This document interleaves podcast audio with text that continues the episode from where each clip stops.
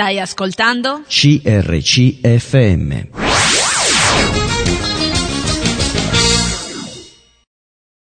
Buongiorno a tutti, buon martedì, grazie di essere con noi, siamo sempre noi di Bibbia e dintorni. Oggi parleremo di un personaggio che purtroppo è scomparso eh, venerdì scorso 4 marzo all'età di 82 anni, nato ad Alessandria nel 1933 Dopo aver mosso i primi passi nella fede presso le chiese evangeliche dei fratelli, ha aderito alla Chiesa Valdese. Fino all'emeritazione del 2014 ha portato avanti il suo impegno spirituale sia come guida della comunità valdese di Lucca, che lo ha visto attivo dal 1980, sia in ambito nazionale, ricoprendo tra l'altro dal 2006 al 2009 la carica di presidente della Federazione delle Chiese Evangeliche Italiane. Allievo di Giorgio Spini, dopo la laurea in storia, da primo insegnato nei licei di Napoli e Firenze, per poi intraprendere nel 1959 la carriera universitaria che lo avrebbe portato a ricoprire dal 1967 al 2006 il ruolo di professore di storia del cristianesimo presso l'Università di Firenze, svolgendo un'ampia attività di ricerca e affermandosi come autore di studi e saggi dedicati in particolare alla storia del movimento evangelico. All'impegno spirituale e accademico si è aggiunto negli anni 90 l'impegno politico, coronato dall'elezione alla Camera dei Deputati per due legislature dal 1994 al 2001. Negli ultimi anni si era distinto per il suo impegno a favore del dialogo e della pace e nel contempo aveva ribadito il suo distinguo in merito alle decisioni assunte dal Sinodo Valdese nel 2010. Eh, lui disse sono pronto a difendere i diritti civili di tutti in base alla separazione tra Stato e Chiesa e alla laicità dello Stato, ma non ho benedetto coppie gay né intendo farlo. Quindi ha scritto una lettera al quotidiano Il Tirreno precisando proprio la sua linea di pensiero sul tema. Competente ma informale, impegnato ma disponibile, appassionato difensore delle proprie idee ma rispettoso delle posizioni altrui, attento e partecipe, dalle testimonianze dei suoi interlocutori emerge il profilo di un uomo colto, preparato ma anche modesto, capace di riscuotere stima e affetto in tutti i settori in cui aveva avuto modo di operare, una figura in grado di distinguere il dialogo dal compromesso, concentrandosi su quanto di meglio le relazioni e il confronto possono offrire. Questo è un articolo che è stato pubblicato da evangelici.net ma abbiamo ancora delle testimonianze. Domenico Maselli è stato una figura importante per la realtà civile e politica del nostro territorio e la sua scomparsa lascia un grande vuoto nella società lucchese. Abbiamo detto professore emerito di storia all'Università di Firenze, pastore della Chiesa Valdese di Lucca, sempre a fianco degli ultimi è impegnato sui temi dei diritti civili ed è stato per noi un esempio. E ancora la scomparsa di Domenico Maselli lascia un vuoto che per la nostra comunità sarà difficile colmare. Ne ho conosciuto l'intelligenza raffinata e attenta alle dinamiche della nostra società, ma non se ne può dimenticare la sensibilità che insieme ad una cultura profonda ha caratterizzato il suo impegno te- sul tema dei diritti civili.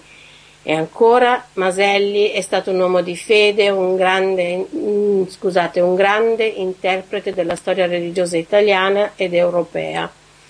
Uh, uno dei pochi che già molto tempo fa aveva saputo cogliere il valore che la riforma ebbe a Lucca nel Cinquecento. L'autorevole figura di religioso, l'alto profilo di studioso di storia del cristianesimo, il limpido contributo alla vita politica e alle istituzioni, la presenza insostituibile nel tessuto della vita cittadina nel segno dell'incontro e del dialogo. Insomma, potremmo andare avanti a ehm, dirvi le testimonianze che riguardano appunto Domenico Maselli. Di lui parleremo con il nostro ospite il professor Valerio Bernardi, laureato in filosofia, insegna storia e filosofia presso il liceo classico ed è insegnante presso l'Università della Basilicata in discipline antropologiche. Valerio, buongiorno. Sì, buongiorno a tutti, buongiorno. Sì, allora, allora oh. oggi dobbiamo parlare di Domenico Maselli, venerdì purtroppo ci ha lasciati. Una, un tuo pensiero sulla sua figura?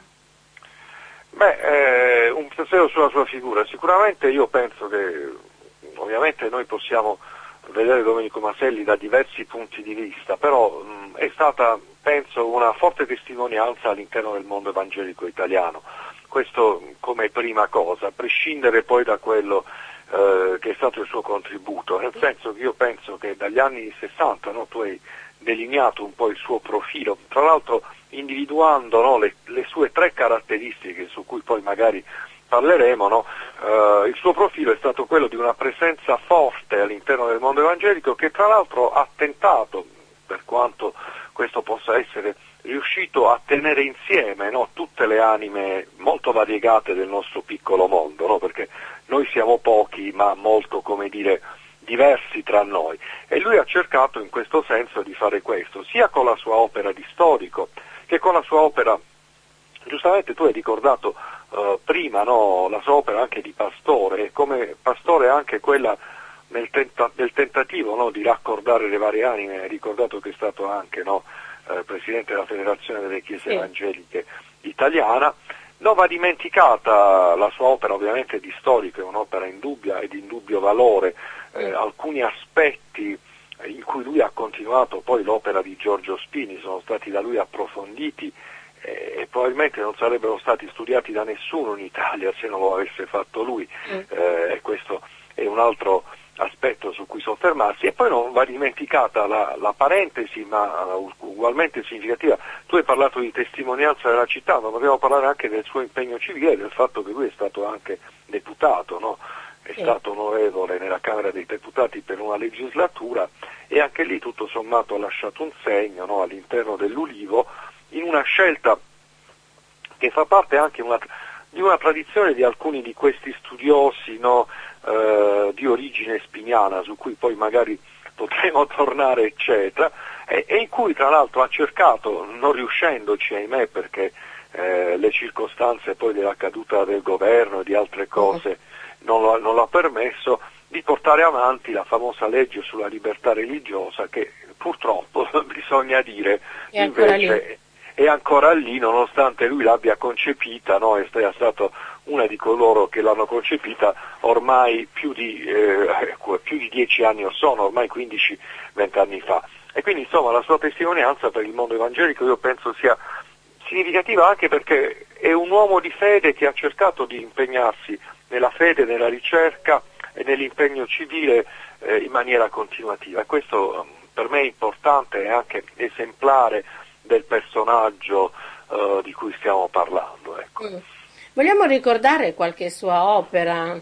Beh, sì, Ad esempio, eh... che ne so, la storia dei Battisti, gli studi appunto storici di cui tu parlavi. Sì, diciamo, se adesso cerchiamo di ricordare, ovviamente la sua opera è notevole, però cerchiamo di ricordare quello che un lettore potrebbe trovare oggi, no? perché sì. questo eh, ci interessa. Intanto oggi uno può trovare sicuramente questa storia del battismo italiano, almeno sino all'avvento del fascismo, va bene, mm. dalle origini. Noi sappiamo che i battisti arrivarono in Italia più o meno subito dopo l'unità d'Italia, fino mm. al 1923. È un libro che è pubblicato tuttora, cioè disponibile, io ho fatto a anche la ricerca sì. da Claudiana, diciamo che è uno dei suoi libri più recenti e in questo libro uh, in qualche modo lui delinea no, questa storia di questa missione straniera che però man mano prende anche caratteristiche italiane. Questo è importante no, uh, nella storia dell'evangelismo italiano, come nonostante dire, una parte dell'evangelismo sia nato, bene, da influenze straniere e poi abbia assunto in qualche modo delle caratteristiche italiane. E in questo oh, Masseri è stato un maestro perché tutto sommato lui ha cercato di mostrare, no? tu hai accennato, non a caso no? è stato il pastore della chiesa valdese di Lucca, no? o che poi della chiesa evangelica libera poi è diventata chiesa valdese, ed è interessante che Lucca è anche una di quelle eh, diciamo, città Uh, che a un certo punto uh, già nel Cinquecento no, aveva preso una svolta sì. protestante, poi noi sappiamo che abbiamo avuto anche grandi lucchesi eh, evangelici e protestanti già alla fine del Cinquecento, non dobbiamo dimenticarci no, che lo stesso Diodati no, che ci ha dato questa grande traduzione della Bibbia italiana era di origine lucchese, no? era fuggito a Ginevra con la sua famiglia e diventa questo grosso professore di lingue bibliche. Quindi c'è sicuramente la storia del battesimo, non bisogna dimenticare anche i suoi notevoli contributi alla storia eh, come dire, nella Chiesa dei Fratelli, no? Eh, che probabilmente noi non conosceremo bene se non ci fosse stato Domenico Maselli. Eh, tempo fa nella, alla Claudiana uscite, erano usciti ben due volumi dedicati alla Chiesa dei Fratelli in Italia, questi volumi sono di più difficile riperimento da un punto di vista, eh, uno li trova in biblioteca, eccetera, ma non eh, in commercio, però non va dimenticato che ultimamente aveva pubblicato uh, con il CESNUR e con la LDC questo libricino un po' più agile rispetto ai due volumi di ricerca proprio uh, sui fratelli no, insieme a Massimo Introvigne. Introvigne no? sì. eh, quindi diciamo invece questo libro appunto pubblicato da LDC è sicuramente reperibile e qui in qualche modo eh, si cercano di delineare anche le caratteristiche di come dire, eh, dissidenza e originalità no? Uh, dei fratelli all'interno del mm. discorso dell'evangelismo italiano. No? Quindi eh, questo è un altro testo in qualche modo che si può uh, trovare, va bene. Sicuramente recentemente aveva pubblicato, c'è un contributo in questo testo uh, delle edizioni GBU del 2010 uh, in, cui lui, in cui si parlava appunto della uh, dell'ente dei fratelli, insomma dell'ente morale, della storia dell'ente morale in cui c'è appunto un profilo, e anche in questo lui era stato sempre molto bravo, un profilo del conte Guicciardini, no? uh, mm. che è stato uno dei fondatori delle chiese dei fratelli qui in Italia. Quindi diciamo che eh, oggi come oggi uno in commercio troverebbe sicuramente questi tre volumi che denotano la sua opera di storico e anche la sua originalità come storico, perché ha affrontato un periodo particolare che in realtà da altri storici del cristianesimo, anche di origine evangelica italiano, era stato ignorato, perché noi, eh, molti di noi, molti di, degli storici evangelici sono stati esperti della storia vicino alla riforma, eccetera, e lui ha continuato questa pista, come dire, aperta da Giorgio Spini, no? Quando Spini eh, pubblicò il famoso Risorgimento e Protestanti, no? dove per la prima volta si delineava una storia dell'evangelismo italiano uh, a partire insomma, dal momento in cui il mondo evangelico avesse potuto ricevere una certa libertà, no? tolleranza eccetera, e diciamo che lui su questo uh, filone si è innestato molto bene facendo una serie di ricerche, quelle sulla Chiesa dei Fratelli, quelle sulle Chiese Battiste di cui abbiamo parlato, e anche su alcuni personaggi molto importanti che erano stati, come dire, eh, ignorati dalla storiografia maggiore. Abbiamo fatto accenno al conte Guicciardini, no? indubbiamente lui è stato anche uno degli animatori del centro Guicciardini, no? del fondo Guicciardini che comunque è ancora presente eh, a Firenze e questo è stato importante, ma ha anche rivalutato figure marginali la, eh, che eh, in qualche modo uh, erano rimaste nostri, eh, nelle nostre memorie soprattutto perché so, c'erano gli innari eccetera, mi riferisco per esempio a Teodoro Petocola Rossetti, no? sì. che è stata un'altra figura determinante nel mondo evangelico italiano e di cui lui ha delineato insomma, una storia molto particolare facendo vedere come questo apporto sicuramente anglosassone abbia poi in Teodoro Petocola Rossetti trovato una sua originalità. Tra l'altro uh, ora uh, io che sono in qualche modo uh, no, ovviamente meridionale eccetera, per la figura di Rossetti come quella di Bonaventura Mazzarella che è stata un'altra figura a cui lui ha dato attenzione insieme a Giorgio Spini, sono figure molto interessanti per noi proprio perché originarie del sud no? e che fanno vedere anche come ci sia stato, tu hai ricordato prima che lui abbia ha dire, iniziato la sua attività di docente non a Firenze dove poi è stato sì. per la maggior parte del tempo, ma a Napoli, Napoli. No? uh-huh. proprio in quel periodo lui in qualche modo ha iniziato anche un certo interesse per questa fascia un po' più marginale no, dell'evangelismo italiano, perché noi eh, voglio dire molto spesso che l'evangelismo italiano ha avuto tra i suoi centri Torino, Firenze, lui stesso mm-hmm. era di Alessandria che è uno dei ce- altri centri no, delle chiese dei fratelli, più o meno queste erano cose che si sapevano, ma che ci fosse stato anche dire, dei focolai che potessero andare da, provenire dalla provincia di Lecce piuttosto che eh, dalle province abruzzesi, ora mi sto riferendo alle due figure di prima, questa era una cosa sicuramente assolutamente eh, importante e che lui insomma è stato quello che ha riscoperto in qualche modo. Va bene, va bene Valerio, ci fermiamo per ascoltare un po' di musica e dopo riprendiamo a parlare di Domenico Maselli. A dopo. Stai ascoltando? CRCFM.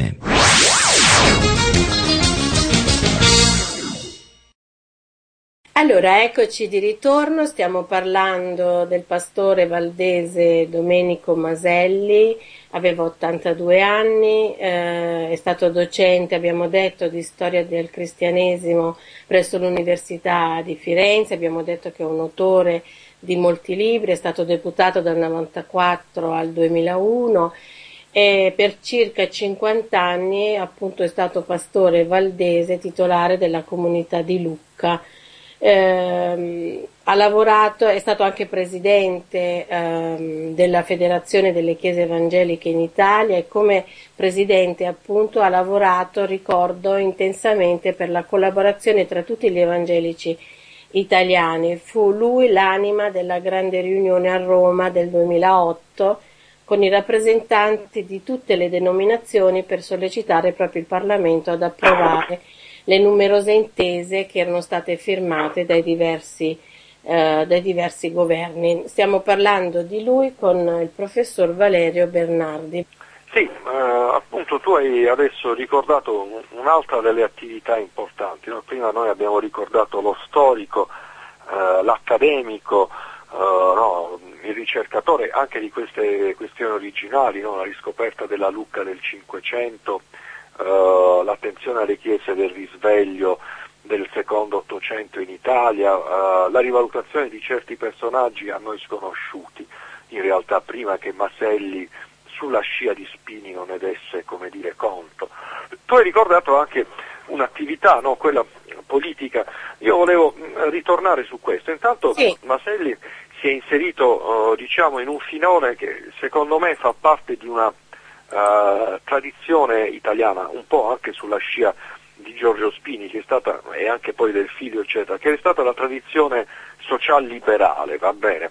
Nel senso che ovviamente gli evangelici italiani sono pochissimi, non hanno mai avuto, dire, un solo orientamento politico perché è giusto così, cioè le nostre chiese ovviamente lasciano, eh, non hanno un orientamento su un particolare partito, però è vero che a partire già dagli anni diciamo, del fascismo, ma anche precedentemente, le chiese evangeliche si erano schierati su una dire, posizione social liberale, molti evangelici, soprattutto quelli di cultura. E lui comunque attor- eh, in qualche modo uh, è entrato in questo. Quando è stato eletto no, deputato dell'Ulivo, lui faceva parte appunto di questa compagine social liberale che aveva aderito in qualche modo all'Ulivo. Ora, questa è una cosa importante, quindi è una specie di continuazione anche della tradizione liberazionista, va bene, di Spini. Dobbiamo ricordare no, che Giorgio Spini, eh, quando inizi- non, mai, non, è mai entrato in Parlamento, ci è entrato il figlio, eccetera, però ha iniziato la sua attività politica, o quantomeno in maniera un po' militante, quando, io tra l'altro lo devo dire, quando si trovava a Bari, no, ed entrò nel partito d'azione. Ora questa idea azionista eccetera è un po' rimasta anche nelle, diciamo, nelle attenzioni di Maselli, ma Maselli è, ha cercato uh, in qualche modo di portare avanti, no? tu hai, hai ricordato la manifestazione del 2008, questo tentativo di cercare di far sì che in Italia come dire, la libertà religiosa, che voglio dire c'è ma è sempre stata scarsamente regolamentata, fosse finalmente regolamentata e riconos- fosse riconosciuta da parte dello Stato in qualche modo a più di una semplice, a più di una denominazione. E lui ha agito appunto in questa maniera. Durante la sua attività di legislazione ha cercato di facilitare il processo delle intese no? e quindi ci sono state anche altre chiese che hanno ottenuto o quantomeno hanno iniziato la procedura dell'intesa e contemporaneamente ha cercato di scrivere questa famosa legge eh, sulla libertà religiosa che purtroppo ahimè è ferma e che probabilmente risolverebbe molti dei problemi che ci sono anche stati no, con le questioni di libertà religiosa, di sperequazioni anche degli enti locali che mm. negli ultimi tempi no, uh, abbiamo letto nelle notizie. Ora Maselli ha fatto questo in maniera come dire, disinteressata e lo ha fatto per tutti, cioè eh, per tutti i gruppi evangelici, dalla Chiesa apostolica alla Chiesa dei fratelli, dai gruppi pentecostali, eccetera. È interessante dire no, che uno dei libri eh, come si dice, di quegli scritti in onore eh, di Maselli no? nel momento della sua emeritazione è stato fatto dalla facoltà pentecostale di Aversa, no? a dimostrazione di questo spirito di apertura anche nei confronti delle diverse realtà del mondo evangelico da parte dello stesso Maselli, no? che appunto era apprezzato non solo nell'ambito valdese, tu poi hai parlato di un distinguo importante su cui magari alla fine della trasmissione ritorneremo, no? sì. Eh, l'hai accennato e forse varrà la pena fare un riferimento a questo. Diciamo non solo nella Chiesa valdese ma diciamo nell'ambito anche evangelico, apprezzato sia come eh, dire, studioso ma anche come pastore, perché poi mm. non va dimenticato che Masvelli era un grande predicatore, va bene? Io l'ho mm. sentito in qualche sermone, devo dire, ne ho avuto una opinione eh, ottima, insomma, quindi un pastore tipico diciamo, della tradizione evangelica libera italiana, va bene? Questo uh, va detto. Allora, questo aspetto della sua uh, ricerca, della sua attività interessante, questo impegno politico, impegno civile a cercare di mantenere ferma uh, la separazione tra Stato e Chiesa, ma anche a cercare di regolamentare questa cosa. Va anche detto, io qua lo devo dire, che proprio nel momento in cui ho uh, il, la possibilità che gli è stata data di essere un deputato non lo ha ha in qualche modo mai eh, fatto distrarre dalla sua attività di ricercatore, tanto che noi, no, io sto guardando adesso, sto nel mio studio oggi, no, noi oggi abbiamo avuto la possibilità per esempio di avere eh, questa raccolta antologica dei discorsi degli evangelici in Parlamento, no, che uh-huh. proprio adesso ho davanti, che è una cosa preziosissima perché in fin dei conti Maselli, grazie no, alla sua permanenza alla Camera, è riuscito a riorganizzare no, e poi a presentare questo volume dei discorsi degli evangelici alla Camera dai tempi di Mazzarella ai tempi di Vinai, cioè immediatamente. Io purtroppo non ce l'ho, sai. È un, Devo procurarmelo. È un bel testo, una, c'è una bellissima introduzione e tra l'altro è un testo dove si vedono anche le diverse anime del mondo evangelico italiano, cioè gli stessi pochissimi, perché noi sappiamo non sono stati tanti rappresentanti, eh, abbiamo parlato di Mazzarella, non va dimenticato probabilmente che un uomo politico importantissimo per l'Italia dell'inizio del Novecento, che Sidney Sonlino no, era un evangelico, quindi eh, no, era anglicano, no, la madre appunto era un anglicano osservante, anche lui lo è stato, eh, no, e riscoprire questi personaggi no, in questa chiave di lettura è stata una cosa che è stato possibile anche grazie a lui, no, grazie alla sua opera, e questo è un altro aspetto della sua opera di riscoperta di certe fonti, perché lo storico ovviamente eh, di razza lavora sempre eh, con le fonti e anche le fonti politiche, queste fonti eccetera, per esempio c'è questa astensione molto interessante quando fu uh, emanata uh, la legge sulle guarentigie no? uh, che garantiva comunque l'immunità papale, Mazzarella si alza in Parlamento e dice che lui è assolutamente contrario no? a concedere l'immunità alla persona del Papa, eccetera. Quindi ci sono anche no, una serie di testimonianze che uno può, eh, dare, può trovare anche in questo eh, magnifico volume che fa parte delle sue attività parlamentari. No? Questa, cioè lui non ha dismesso i panni da ricercatore e da storico neanche eh, quando era in Parlamento, quando militava, no? tra l'altro lui è stato in Parlamento durante, periodo, durante un periodo in cui l'Ulivo no, era al governo. Quindi... Abbiamo ricordato due legislature. Sì due legislature, una delle quali in cui appunto l'Ulivo era eh, al governo, quindi, eh, ed era quello il periodo in cui lui ha formulato no, insieme ad altri la famosa legge sulla libertà religiosa mai passata, che purtroppo poi mm. proprio perché l'Ulivo no, andò uh, in minoranza non, non, riuscì a passare. Quindi c'è anche questa attività uh, politica che eh, in qualche modo rappresenta l'impegno civile e questa attività politica è anche collegata probabilmente alla sua presidenza della Federazione delle Chiese Evangeliche.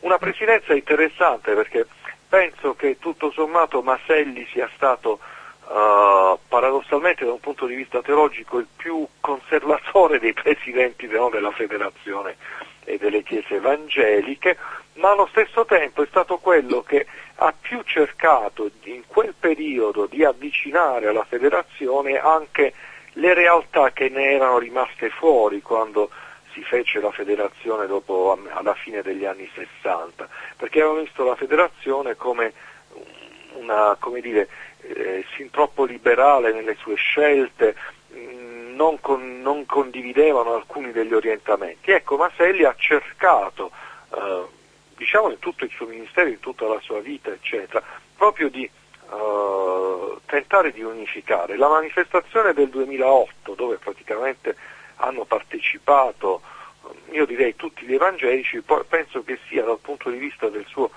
il Ministero come Presidente della Federazione è uno dei punti più alti, va bene, mm. eh, perché appunto è riuscito a mantenere, cosa difficilissima, ripeto, in Italia, le varie anime del mondo evangelico eh, assieme.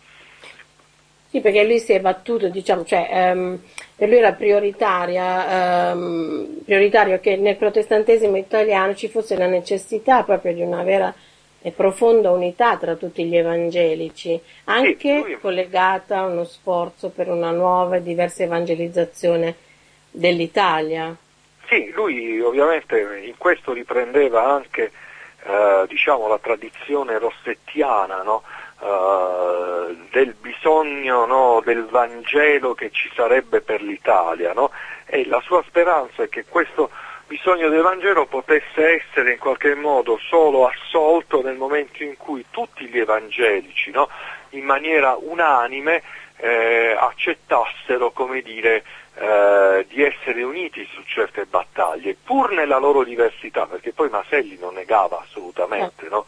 era, eh, cioè il suo non era, se vogliamo chiamarlo ecumenismo, un ecumenismo, oh, dire, sbiadito, no? in cui la, l'identità personale si andava uh, a perdere, va bene? Eh, questo assolutamente no. Era invece un, diciamo, un, ecumenismo, un tentativo, voglio dire, poi sappiamo che eh, un ecumenismo che cercava in qualche modo eh, di unificare perché questo eh, doveva portare no, a una testimonianza no, al Vangelo che, di cui ha bisogno l'idea Italia, no, che è un po' la, il famoso viene fuori dal famoso editoriale di Rossetti, no? il Vangelo che ci abbisogna no? uh, degli anni del, diciamo, del post-unità da, scritto da Teodoro Pietro Colla Rossetti e in fin dei conti lui era rimasto no? legato uh, a questo tipo di tradizioni uh, della, diciamo, delle chiese libere, delle chiese congregazionaliste dei fratelli, benché avesse poi aderito alla, come dire, uh, Chiesa Valdese, eccetera, uh, in un secondo momento. Però sì. c'era stato sicuro, rimaneva questa esigenza, insomma, della testimonianza che lui era molto forte. Lui ha scritto anche una prefazione proprio al, al libro Gli ecumenismi del XX secolo, no? dove appunto um, questi ecumenismi, eh, questa parola non, non azzera tutte le, le, le differenze, no? però eh, tutti i credenti possono fare eh, un cammino insieme. Beh, lui secondo me rimaneva, voglio dire, ora pensando un po' al cammino che ha avuto il movimento ecumenico nella storia, lui rimaneva fedele diciamo, al mandato del, della famosa prima riunione di Edimburgo no, del 1910, sì. cioè che eh, l'unificazione no, eh, non serviva per cercare, eh, serviva cioè per dare una testimoniazione unificante. Sì No, che è quello che poi era il messaggio della prima assemblea di, di Edimburgo no, degli anni del, del, 1910, cioè noi siamo qui, eh, sappiamo quali sono le nostre differenze, però sappiamo che per testimoniare al mondo dobbiamo mostrare unità. Ecco, il suo ecumenismo era di questo tipo, cioè diciamo era un ecumenismo, possiamo dire antico, oh, ma affascinante, perché probabilmente è quello eh, che meglio interpretava uh, quei famosi missionari del 1910 che si rendevano conto che dovevano andare ad annunciare il Vangelo e che per fare questo non si potevano presentare divisi in un mondo che non li conosceva bene. Poi c'era ricercare insomma, questa unità nella diversità. Possiamo sì, dire cioè, sì, sì, lui, appunto, lui usava molto il termine eh, unità nella diversità, ma non nel senso uh, che viene, no, un po' anche nel senso kulmaniano, cioè nel senso il comprendere che le diversità non possono essere superate uh, e che comunque uh, non devono impedire l'annuncio del Vangelo e anche l'unitarietà del mondo evangelico. Questo per lui era molto importante, così, sicuramente. Sì, dimenticavo quel libro sugli ecumenismi no, in cui lui fa appunto questa bella prefazione in cui parla appunto di quello che tu hai detto, no? del fatto che l'ecumenismo eh, non deve saltare le diversità e le caratteristiche diversificanti delle opere. Va bene, va bene, ci fermiamo ancora una volta Valerio, eh, ci rilassiamo un attimo, ci riposiamo e poi ascoltiamo un po' di musica e riprendiamo subito dopo. Stai ascoltando? CRCFM.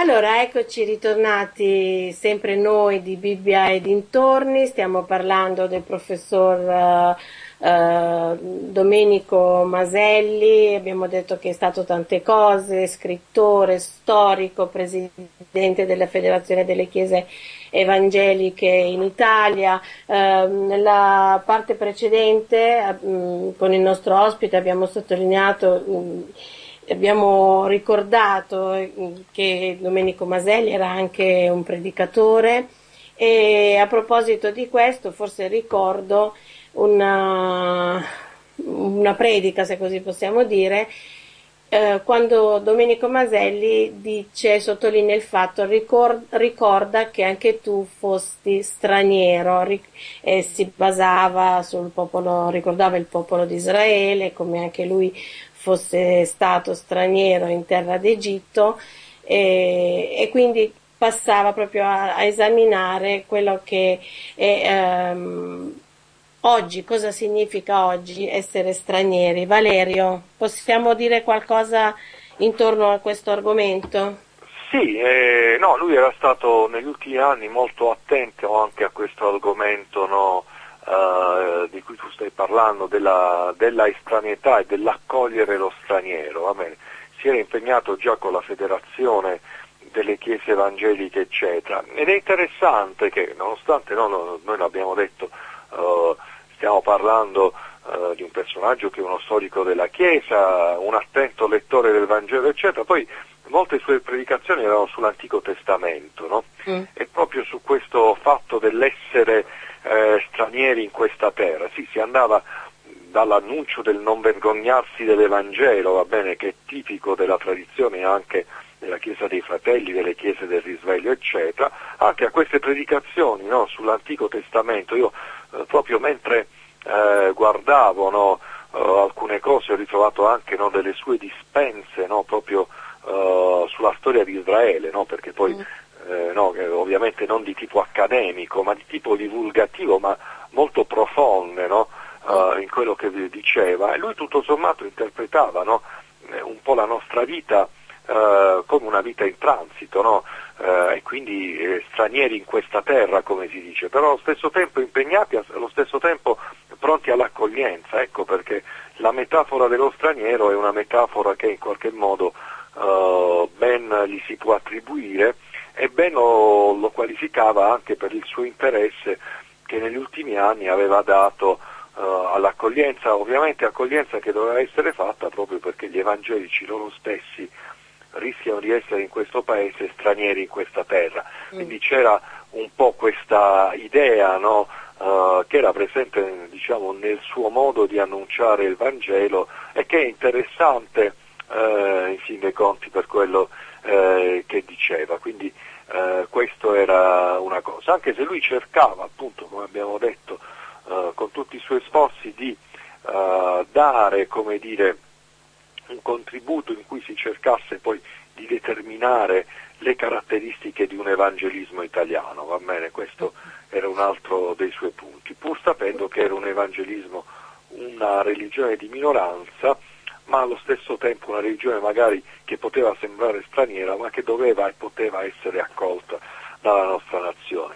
Forse un po' il senso uh, delle sue predicazioni talvolta era di questo tipo. Ecco. Sì, eh, lui sottolineava il fatto che eh, nessun'altra delle nazioni ricche del mondo ha la nostra stessa possibilità di ricordare proprio un passato di povertà, poi dice che per almeno tre volte, no, dal 70, 1876, nel 1908 e nel 1946, il nostro paese è stato salvato proprio dal denaro dei suoi emigranti. E ricorda che quando eravamo sotto una dominazione straniera o una dittatura, molti nostri migliori uomini eh, sono fuggiti da Foscolo, menziona Foscolo, Ignazio Silone eh, e tutti gli altri che sono, sono poi eh, arrivati, no? riforma- sia i Valdesi stessi, i riformatori italiani del Cinquecento, eccetera. È un po' un ampio raggio descritto. È un ampio raggio, cioè è anche una lettura molto interessante anche della società italiana, infatti eh, non va dimenticata che se oggi la società italiana, pur nelle sue crisi, è una società in parte prospera, questo lo deve anche alle famose rimesse dei suoi emigranti no?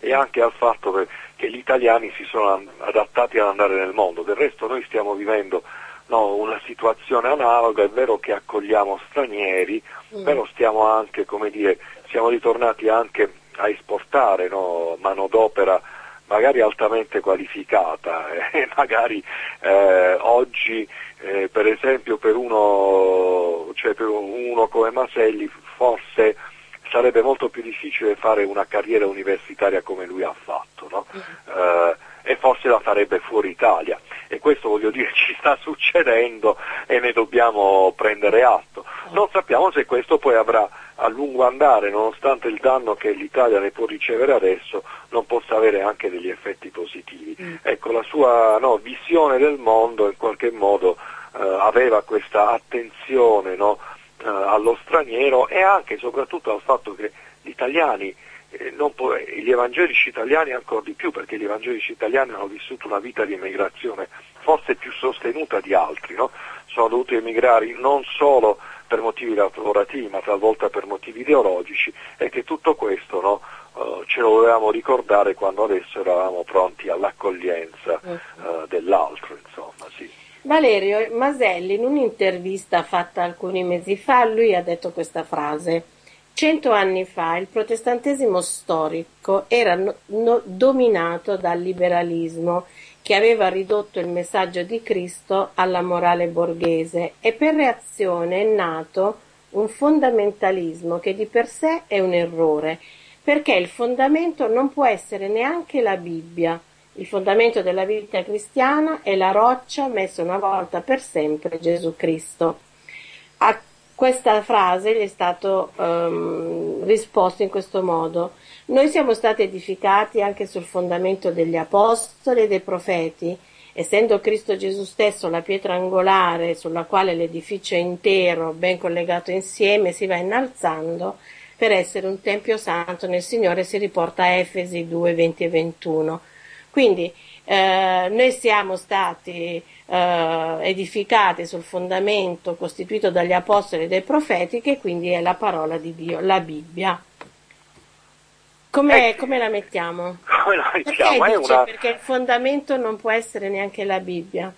Beh, questo è uno, diciamo, eh, possiamo dire, è una delle influenze che c'è stata sicuramente in Maselli che lo portava talvolta, come dire, anche se lui non lo è mai stato realmente a un certo bartismo, no? perché mm. la cristocentricità che supera no, la parola è tipica sì. no, di una certa interpretazione bartiana, del resto noi dobbiamo dire che l'evangelismo, diciamo, l'evangelismo storico, il protestantesimo storico italiano è stato, ha avuto un grosso mh, contributo diciamo, dall'influenza di Barth, soprattutto nel secondo dopoguerra, cioè si è rinnovato con Miegge, prima Vinai e poi Subilia e così via. Poi eh, secondo me oggi siamo tornati e, e in questo Maselli faceva parte di una generazione precedente invece a una lotta in cui si vedono schierati due schieramenti, uno che è tornato a una sorta di liberalismo, va bene, ehm, che non è neanche più bartismo, va bene, io oh, mi riferisco a diverse delle scelte che sono state fatte nelle chiese storiche negli ultimi anni, eccetera, che non riguardano solo uh, le cose più clamorose come possono essere le benedizioni delle coppie omosessuali, ma che riguardano tutta una serie di scelte, eccetera, che possono essere discutibili.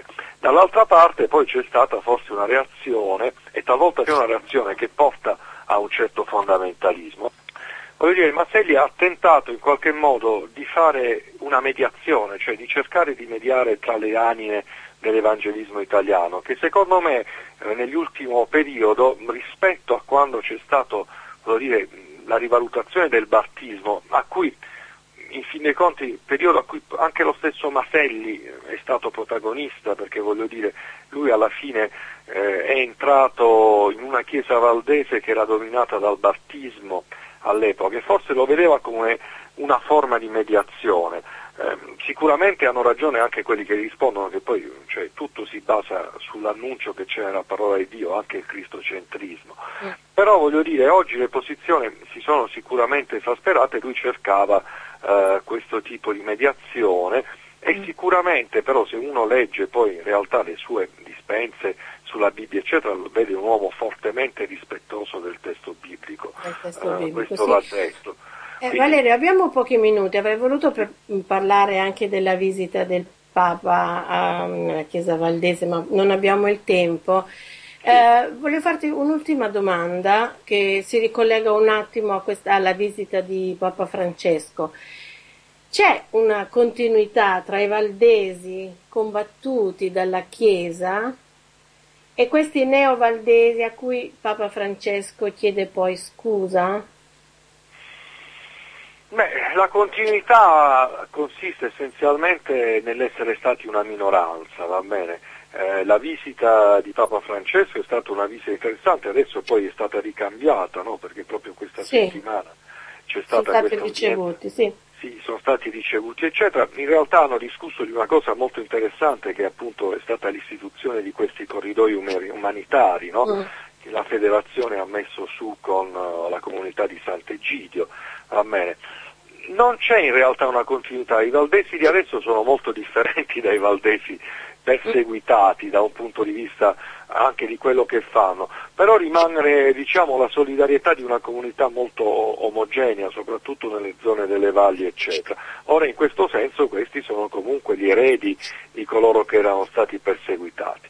Poi cosa, a cosa possa portare dire, questa come dire, conciliazione, riconciliazione, questo è oggetto eh, appunto di, eh, dire, di vedere quello che succede. Io ritengo due aspetti, uno positivo uno negativo. Io ritengo molto positivo il tentativo che si sta facendo con i corridoi umanitari e se, una, e se in questo bisogna anche collaborare con certe forme di cattolicesimo eh, per avere la possibilità di farlo, io capisco che questo vada fatto. Altro poi è cercare no, eh, di capire poi eh, come, rico- no, come rapportarsi con un'autorità papale che rimane un'autorità centralistica. Di, di chiamarlo fratello, il fratello, eccetera. Ricordiamoci, Papa Francesco. Papa- eh. sì, è un Papa simpaticissimo, tutto quello che vogliamo, ma è molto centralista come Mm. eh, ruolo del papato e questo non bisogna dimenticarlo, nonostante le aperture che indubbiamente no, lui ha fatto nei confronti del mondo protestante e che va detto gli ultimi papi non avevano mai fatto, va bene? Di questo gli va dato atto. Però poi appunto fratello eccetera bisogna capire in che dinamica c'è questo. Resta il fatto che io trovo assolutamente positiva la collaborazione su argomenti come quello del- dell'ospitalità degli stranieri, no? della possibilità di trovare percorsi che vanno al di là delle nostre leggi eh, nei confronti appunto dell'accettazione degli stranieri che devo dire sono state disastrose perché poi adesso sì. eh, se uno è stato anche nei campi di riconoscimento dei richiedenti asilo, ha avuto no, collegamento con queste cose, si rende conto del disastro che ha fatto l'Italia rispetto a questo. Però quindi... io voglio sottolineare questa cosa in chiusura, la scelta dei poveri, degli ultimi, eh, la collaborazione appunto per gli stranieri, per questo canale umanitario, però mi faccio un'ultima domanda a cui però non diamo risposta oggi oppure accenna qualcosa, quale importanza ricopre oggi la predicazione del Vangelo? Vanno bene tutte queste cose, però sì, questo poi è un altro tipo di problema perché mm. ovviamente secondo me l'opzione, queste opzioni sono tutte opzioni valide però fatte all'interno poi di un annuncio globale, poi su questo magari converrà eh, ritornare e parlarne perché è una questione interessante eccetera. L'opzione per i poveri l'accettazione dell'ospitalità per lo straniero sono cose assolutamente doverose che vanno però insieme di pari passo con un annuncio del Vangelo che ci deve, deve, che ci deve essere e deve rimanere. Sì. Va bene. Va bene Valerio, grazie per essere stato con noi oggi. Grazie a voi. E ti saluto e saluto anche tutti i nostri ascoltatori e a loro invece do l'appuntamento a martedì prossimo. Una buona giornata a tutti.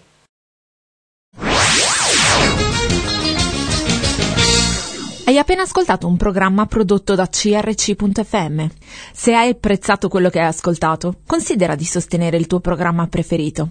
Visita il sito www.crc.fm e ricorda, il tuo sostegno è prezioso.